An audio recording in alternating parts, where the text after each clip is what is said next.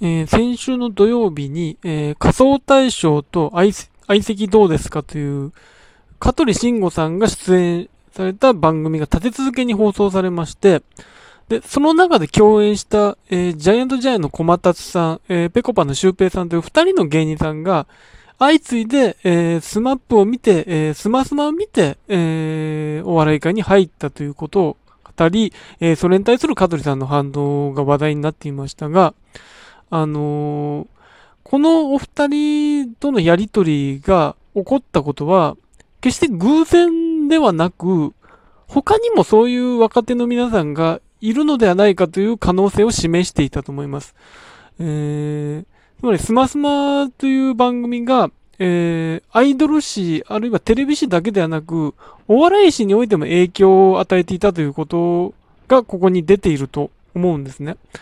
あのー、まあ、数々、えー、ジャニーズの皆さんがやっていた番組がありましたけど、特にスマスマ以降、えー、増えていきましたけど、その、どれも、どれとも違うのが、やはり、えー、スマスマが、えー、コントをやり続けていたということだと思います。えー、フジテレビにおいての、えー、お笑い番組誌、バラエティ番組誌において、やはり重要となってくるのはスタジオコントで、えー、特に90年代以降、で言うと、えー、やるならやらねばであるとか、ごっつええ感じ、笑う犬シリーズ、えー、跳ねるの扉、ワンナイ、ピカルの定理など数々の番組が生まれ、えー、当時の、え、若者に熱狂的に支持されたりしてきました。え、その流れの中において、スマスマのコントというものはしばしばそのお笑いファンの中ではあまり重要視されていなかったり、語られることが、え、実はその時々で少なかったりしました。もちろん、えー、スマップさんのファンの人は、えー、話題にしていましたけど、でも今思うと、スマスマという番組がいかに重要だったかということがわかるわけですね。えー、それはまあ、シュウペイさんとか、まあ、小松さんの発言でもそうなんですけど、それだけではなく、えー、コント番組というのは、あのー、歴史を重ねるにつれて、番組が進むにつれて、どうしても濃くなっていきがちなものでした。えー、まあ、まあ、様々な、えー、キャラクターが生まれ、えー、コントが生まれていく中で、それを毎週続けていく中で、どうしても、その作家性が強くなったり、その芸人さんのやりたいことがより色濃くなっていくことによって、その、お笑いはもちろん僕のようなお笑い好きはそっちに行くことこそが、えー、コント番組の、えー、進化であると思っていましたし、そういうものに熱狂してきました。えー、笑いがどんどん濃くなっていくことに、えこれが今の笑いなんだというものを、え見てきました。しかし、一方でそういうコントは、あのそこまで笑いをも、に、え詳しくなかったり、その、そっちに心、マニアックに心が寄っていない人間にとっては、しばしばそれは、あの、とっつきにくいものになっていた可能性はあります。その中で、スマスマのコントというのは、えー、いい意味で、えー、一貫して軽やかさを保っていたように思います。それは、えー、スマスマにおいてコントという、ものが、えー、まあ、重要なものであるけれども、まあ、ビストロがあったり、音楽コーナーがあったり、さらには、あの、他のコーナーがある中で、その中の一つであったということ、さらに言えば、やはり、えー、6人、えー、5人の皆さんが、えー、やはり本職の芸人さんではなかったということも、えー、大きいと思います。それによって、えー、スマスマのコントは一定の軽やかさ、入りやすさを保っていた、えー、わかりやすさを保っていた、えー、明るさを保っていたことによって、あのー、そこまでお笑いに深くない、えー、ちょっとバラエティ番組見たいなという人にとっての、あるあるいはそのバラエティ番組を親と一緒に見ている少年たちにとっての、えー、いい入り口になり得たと思うんです。あの、かつての8時代全集合とか、ドリフ大爆笑がそうだったと思うんですけど、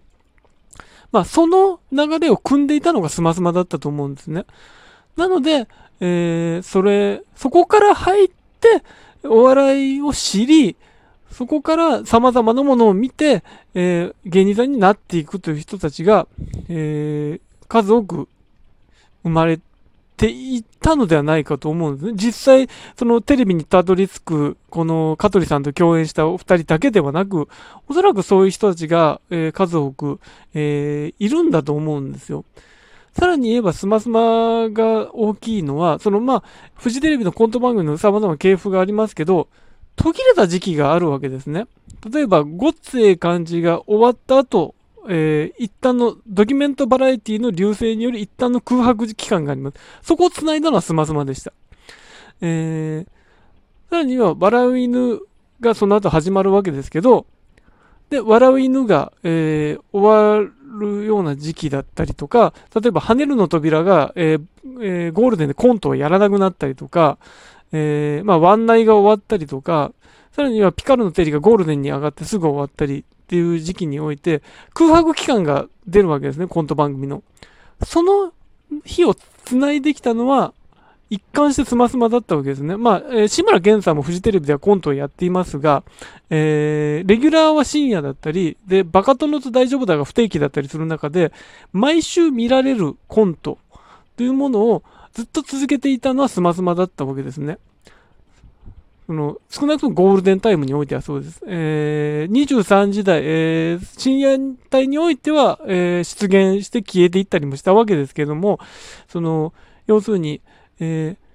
それらを見るのはやっぱりそのお笑いにある程度深くないとそこにはたどり着かないわけですし、そうなった場合に、スマスマが入り口にとして、コントの入り口というものとして一環として存在してくれていたわけですね。そしてスマスマが終わった後にその空白期間というのが今続いているわけです。もちろん NHK にライフはあります。でもライフはあくまでも不定期です。コントの日も不定期です。その中で、このスタジオコントという形式が毎週放送されるという、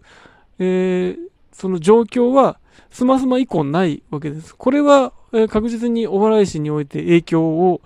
え、今後与えていくのではないかと思います。少なくとも、え、例えば、え漫才師とコントグループの割合が変わっていくとか、そういうことも多分今後出てくるんじゃないかとそれほどまで多分スマスマというのは大きい番組だったと思います。えー、さらに言えばスマスマは、ね、最後の総合バラエティであったと思います。えー、スマスマってどんな番組、何が好きだったって聞いたときに、もちろんコントを上げる人もいるでしょう。あるいは、えー、ビストロを上げる人もいるでしょう。えー、ライブコーナーを上げる人もいるでしょう。つまり、えー、どれが中心ということではなく、どれも面白い、どの方向にもあるという総合バラエティ。それがスマスマだったわけです。えー、今のバラエティは、例えば、ワンテーマ、家ついていっていいですかとか、You は何しに日本へとか、ポツンと一軒家であったりとか、ワンテーマの番組が多いわけです。その、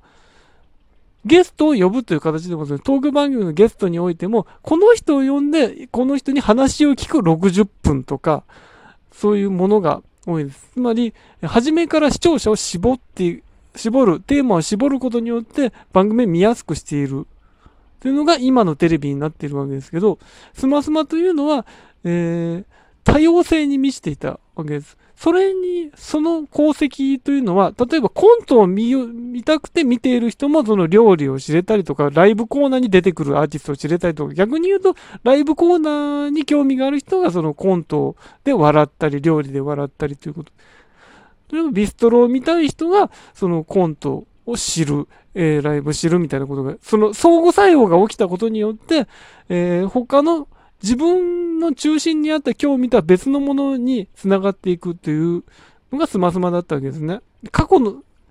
以前のテレビにはそれがたくさんあったわけですけど、特にその、誰かの冠番組のバラエティ番組、お笑い番組っていうのはそういうものが多かったわけですけど、それはスマスマの終了とともに、それも消えたとほぼ消えているという状況です。つまり、スマスマというものが、テレビ界、えー、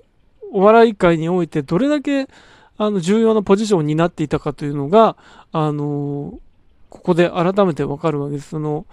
じゃあ、じゃあ、小松さん、えー、ぺこぱのシュウペイさんと香取さんの共演によって、改めてそれに気づかされました。やっぱりスマスマというのは、なくなってはいけない番組だったんだなという、それによって、様々な地殻変動が起きているということを、えー、感じる、えー、2月でした。